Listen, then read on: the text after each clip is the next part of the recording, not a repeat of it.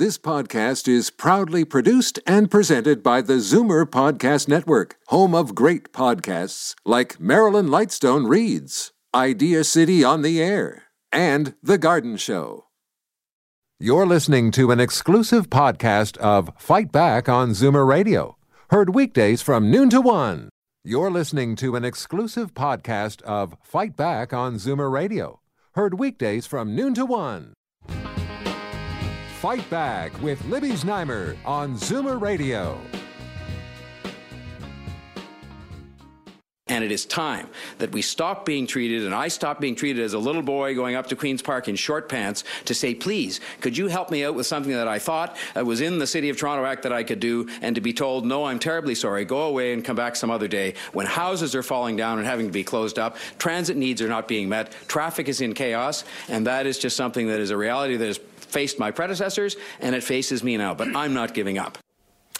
Well, that, of course, is John Tory's memorable response to the stunning betrayal he suffered at the hands of the Premier when she reversed herself and decided not to allow road tolls on the Gardiner and the Don Valley Parkway after assuring him that she would not stand in the way. Well, John Tory was wearing long pants this morning at his previously scheduled meeting with the Premier. He was sounding very measured. He said he wasn't going to give up on meeting to Toronto's needs. So, what does this all mean? She, I mean, this was a betrayal of epic proportions whether you agree with road tolls or not. I'm here with Councillor Jon Burnside from Ward 26, uh, Don Valley West. Thanks for joining us. And on the line, we have Gary Crawford, Ward 36, Scarborough Southwest, and the Budget Chief. Gentlemen, welcome. Thank you. Thank you. So, uh, John, uh, thanks for joining us. What's your reaction to this? Well, first off, Patrick Brown's the big winner. Uh, Tory and Wynne are now at odds, and Patrick Brown can can reasonably claim that the premier said yes until he until Patrick Brown himself said no, and and then we've seen what follows. Uh, I feel badly for the premier in that she probably should never have committed to it before talking to her cabinet, uh, but it definitely leaves Toronto in a bind. Well. Uh, what I heard from a good source was that uh, she committed to it, and then two members of her cabinet from 905 said that they would walk if she agreed to it. Yeah, and I mean, I get. I think back to McGuinty. I think to Stephen Harper, and I even think to uh, Justin Trudeau. I've never seen, certainly in recent times, a revolt like this. I think it's a bad, bad thing for the premier that the that the cabinet is is telling her what's going to happen and what's not going to happen. Well, she's at 15% in the polls and she's desperately hanging on to her job. And, uh, you know, this is not to, the way to do it. If you look at all of, uh, you know, the, the, the press coverage of this, she has been just crucified and and it almost has nothing to do with what you think of road tolls. The the fact is that she had agreed to it. She agreed that Toronto needed revenue tools, needed some independence, and then, as somebody said, she stabbed John Tory in the front. And I don't think, I mean, it may have kept uh, those two cabinet ministers, whoever they are, inside her cabinet, but I don't think that people in the 905 uh, are are thinking, yeah, this is great. I now like Kathleen Wynne, and furthermore, um, in Toronto, where people want road tolls, approve of road tolls, where she has a lot of votes, I, you know, they're not happy now. Yeah, and, and fair and fair enough. I mean, I'm was a little bit surprised because Kathleen or the premier is is pr- pretty politically astute. So for her to make that commitment to the mayor and, and, pretty much did so publicly without getting the input of her cabinet, I think what she would have been better to do is say, here's the problem with the toll on the DVP or the Gardiner is that it doesn't impact everyone equally. So she could even use her own riding and say people from my riding in, in Lawrence Park who could well afford to pay would would never take those roads and other people in that are maybe in less afflu- affluent areas would. So I think, but I guess she just didn't think it through. Yeah, I mean it's. Uh, it's you, you know city council and you know to get them all to agree on something like this is quite the thing.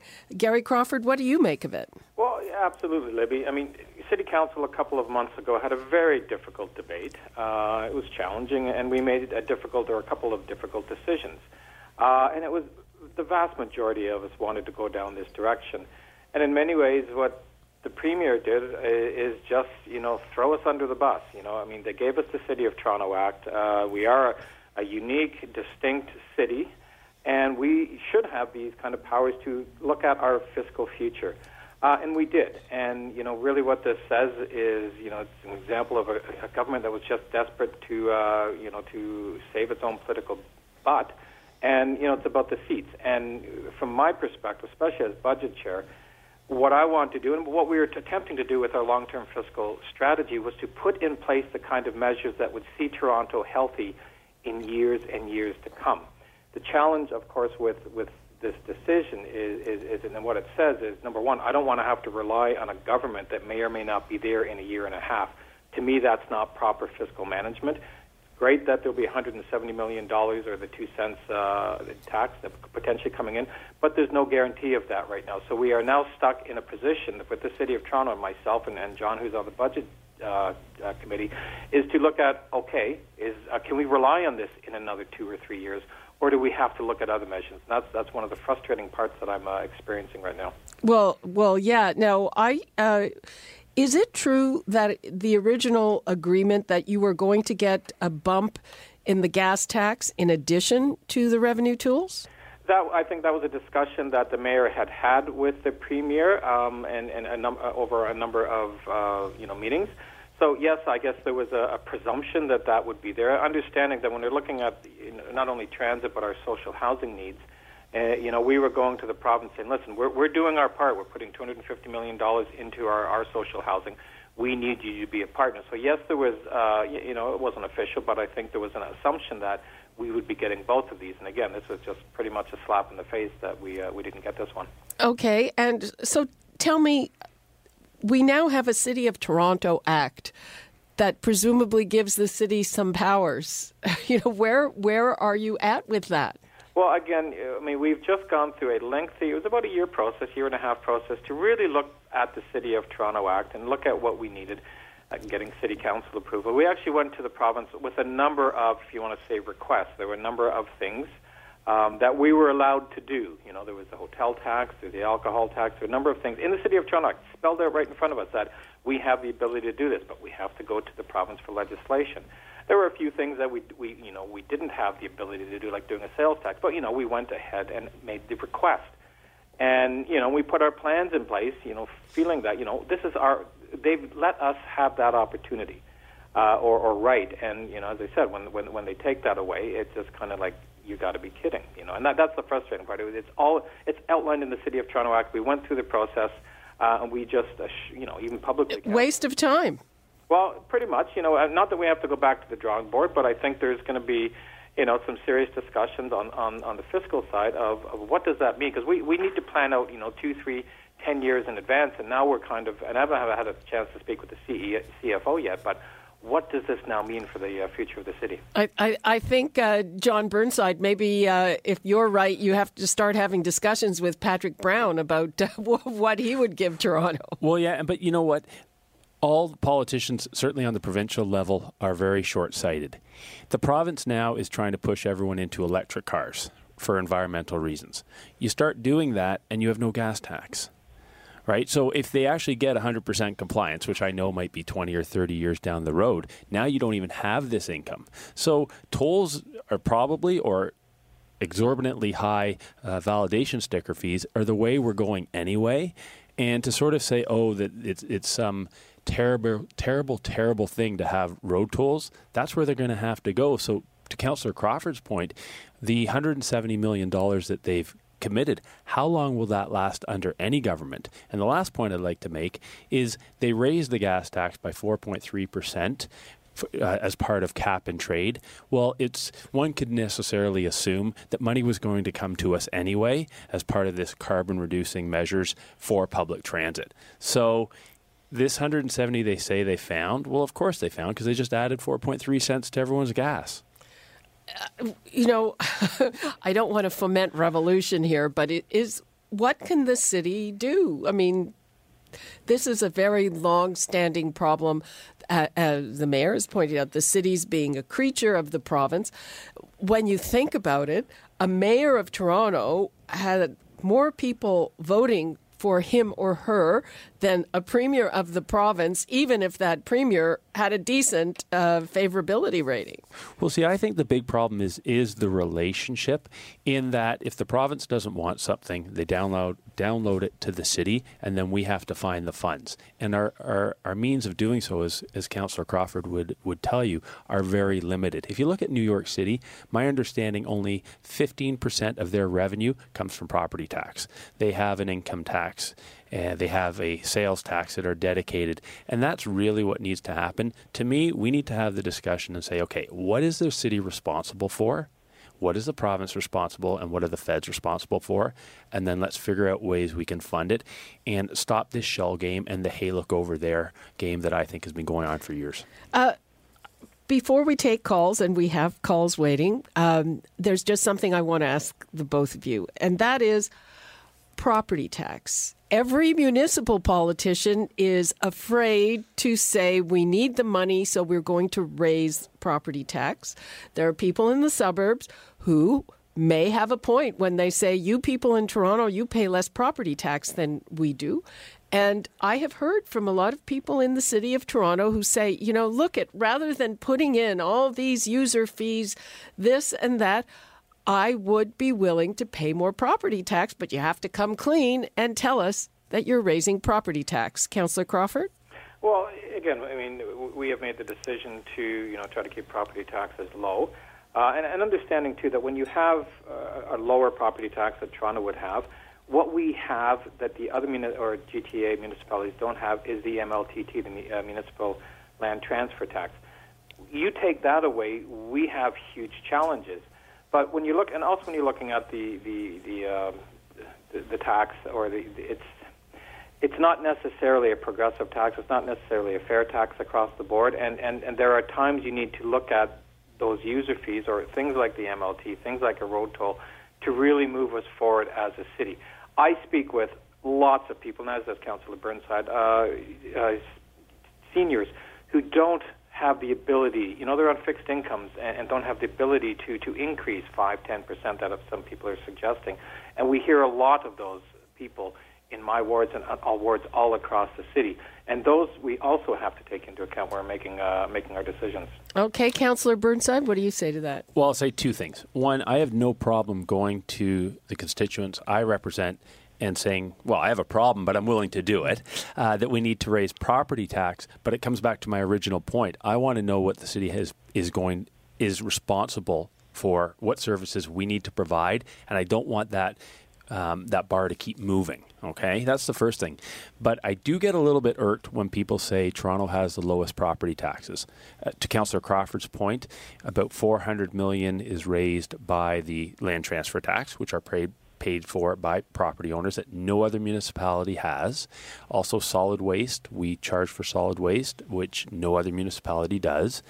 But the bigger thing and the bigger story, which no one mentions, is that Toronto is really a tale of four cities. So the four old cities. Yep.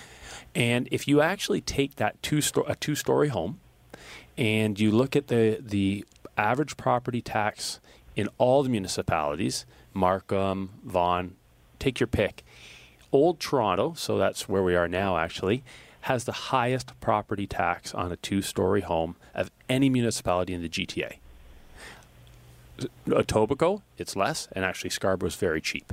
So, this idea that Toronto has these really low property taxes, well, depends where you live. And my last point is when people say, well, the property tax rate is so low. You know whose property tax rate is half of Toronto? Vancouver.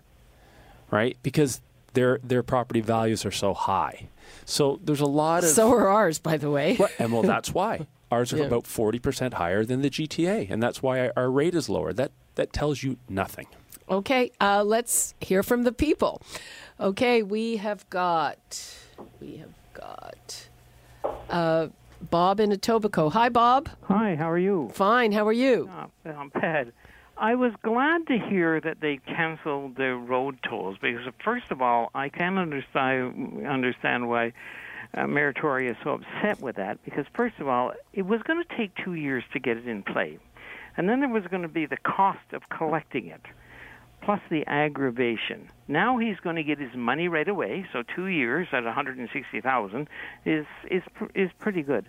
But I do not believe that the city should have any other option for collecting money other than municipal tax and land transfer tax. That should be it. Um, now they talk about well the tax rate is is lower than any others, but it's still if you're living in Mississauga, you have a house the same size or a three bedroom house, you're paying two thousand dollars or more taxes than you are in Toronto. I live in Toronto. I, I my tax is low. Jo- okay. As far as it goes. But I think that Mayor Tory was totally wrong. He should have shook Kathleen, uh, Premier Wynne's hand and thanked her. And because I would thank her if I live here, and it would not be two dollars a ride. It would be a minimum of five dollars a ride. Okay, and they know that. So Bob, I'm let's- glad that it's, it's over with. Okay, Bob, I'll, I'll let the counselors respond to that. Thanks for your call. Uh, let me respond, uh, Bob, and thanks for the call, Bob. Um, what we also have to put into context is we have a $33 billion infrastructure backlog in the city of Toronto. Property taxes could never, never pay for that over the long term. We, our property taxes would be, you know, double the amount or more that GTA uh, municipal, municipalities would be. So what we need to do, and, and we do need more tools. If the, if the province isn't going to give us the tools, then they're going to have to come up with that kind of money. Uh, you know, when you're looking at housing, the, the billions of dollars that have to be put into housing, then they should be the ones putting up, or, or they should actually, you know what they should probably do is just take over the responsibility of the Gardiner and the Don Valley, and they could spend the $3.3 billion to fix the Gardiner. Um, those are kind of costs. We challenge, we're challenged with our operating budget on a, on a yearly basis, but it's that extra $33 billion that we just, we need to fix these things in the city to move forward. I, I, I agree. Um, let's take another call. We've got Clay and Ajax. Hi, Clay. Hi, how are you doing? Fine. How are you? Not bad. Uh, like, uh, I think uh, uh, I'm not a fan of uh, Wynne, believe me, but I think she made the right decision. But as pro- far as property taxes, I live in Ajax. I'm in a 60, 60 year old house. It's single. Uh, it's a single story detached house, and I'm paying five thousand dollars a year taxes, which is totally double what they're paying in Toronto for the same bloody Really? I don't. I don't think that's true. What? uh, I'm, I'm telling you, I am. Uh, well, no, I believe you're paying five, but I don't think it's, it would be less than So five sorry, for a Clay, house was like that that. a two-story home? I, no, I'm in a single. Fa- uh, one level. It's a detached bungalow. How big is the property? It's not very big. It's uh, probably uh, 25 by 100. Okay, so my property's not much bigger. Uh, I live in a very small bungalow, and I pay forty-eight hundred dollars. But let's not forget that the MLTT, which is unique to Toronto, and the solid waste fees uh, would add about twenty percent. So if you add twenty percent to mine, I'm really at about six thousand. So people always it's like it's like buying an, a, uh, a plane ticket on Air Canada. You see the ninety nine dollar fee, and then it's it's like four hundred and fifty. So Toronto That's illegal now. well, right, but we but we do it. We say here's your property tax, and then we say other property owners are going to be paying well about five hundred million dollars in fees. So the comparison, even on a on a toe to toe comparison, I'm about equal with you. Uh, but then when you add in the MLTT, which Councillor Crawford mentioned, uh, we actually pay more. Now, Clay, let me let me let me ask you this, and and it makes sense to me that people outside Toronto don't like the tolls, especially if they have to drive in here, and there aren't really a lot of options for that. But but are you going to change your mind about Kathleen Wynne and whether you vote for her based on this thing she did? No, you got to be kidding, Libby. you got to be kidding. No, no. I, I I don't belong to a union. I'm retired. I mean, the unions put her in there, unfortunately, because of Hudak's hundred thousand uh, job layoff. But no, I no. Anyway, can I just say something else, Libby? Okay, just wait a minute. I'm sorry, it's uh, 59. We ha- we have to go to news, so Okay. you call back. We'll be talking about this again. Believe me. Okay, Libby. Thanks a lot. Bye. Okay, uh, I have to thank our guests very much Jon Burnside, councillor for Ward 26, Don Valley West, and Gary Crawford, Ward 36, Scarborough Southwest, and the budget chief. And uh, that was a very interesting conversation, and I'm sure we'll be at it again. Thank you, Libby. Thanks, Livy. You're listening to an exclusive podcast of Fight Back on Zoomer Radio, heard weekdays from noon to one. You're listening to an exclusive podcast of Fight Back on Zoomer Radio, heard weekdays from noon to one. You're listening to an exclusive podcast of Fight Back on Zoomer Radio, heard weekdays from noon to one. This podcast is proudly produced and presented by the Zoomer Podcast Network, home of great podcasts like Marilyn Lightstone Reads, Idea City on the Air, and The Garden Show.